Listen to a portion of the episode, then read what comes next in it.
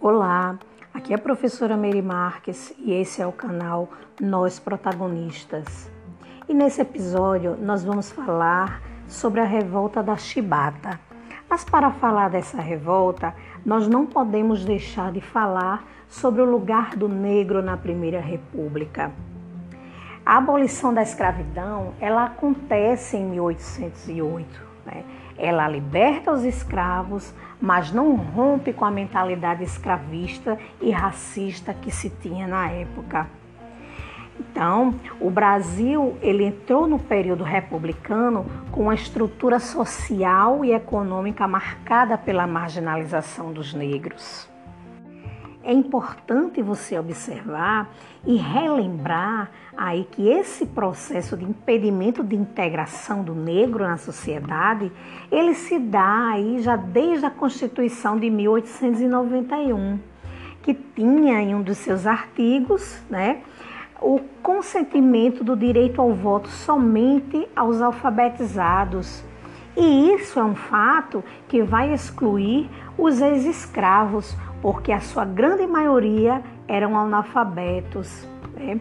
É importante também perceber que dentro do campo educacional né, é, vai se dar aí o direito ao acesso à educação, né? só que não teve nenhum tipo de política de inserção dos negros nas escolas públicas.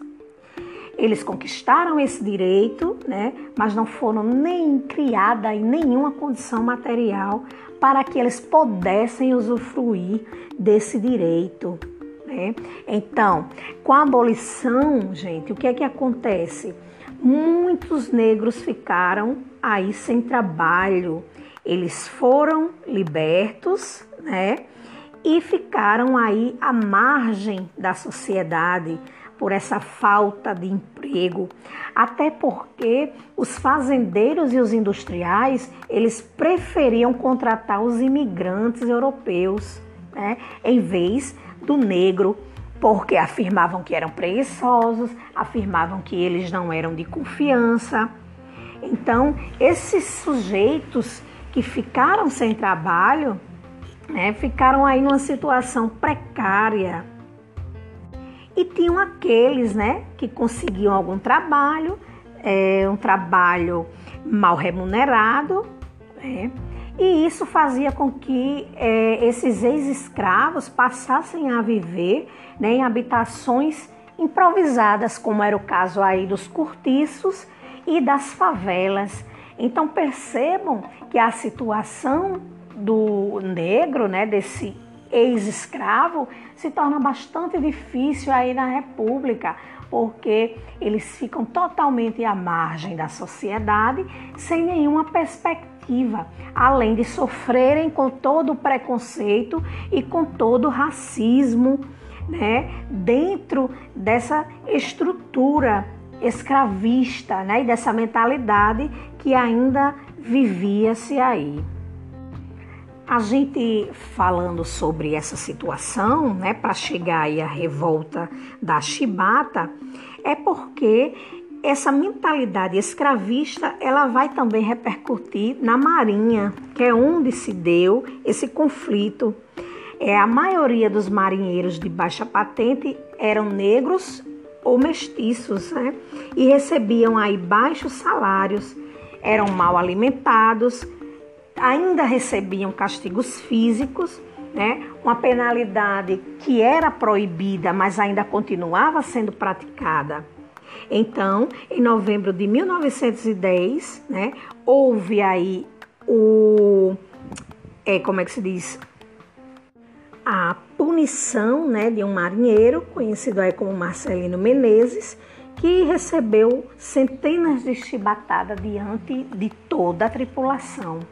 Aquilo ali causou uma forte revolta, uma indignação aí aos marinheiros de dois encouraçados que estavam atracados no Rio de Janeiro, né, fazendo com que eles se rebelassem.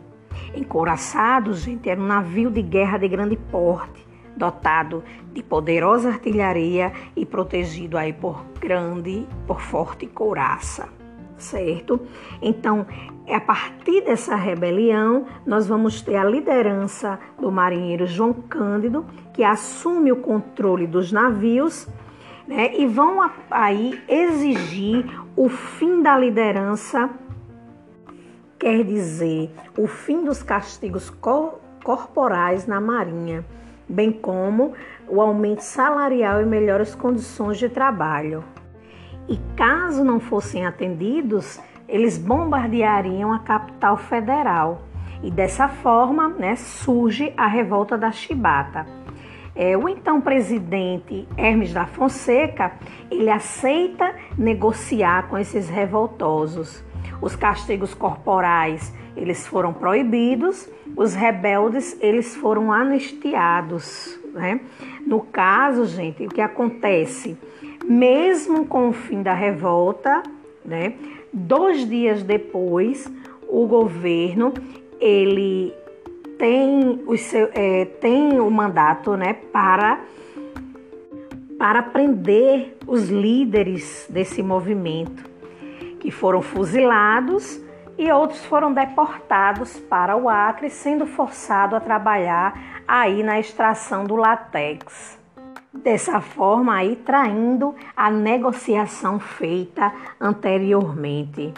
Então é necessário a gente compreender a situação é, do negro né, durante a Primeira República, porque é para a gente refletir na nossa sociedade atual porque né, que o racismo ele ocorre. Então, o racismo é algo que persiste aí no Brasil.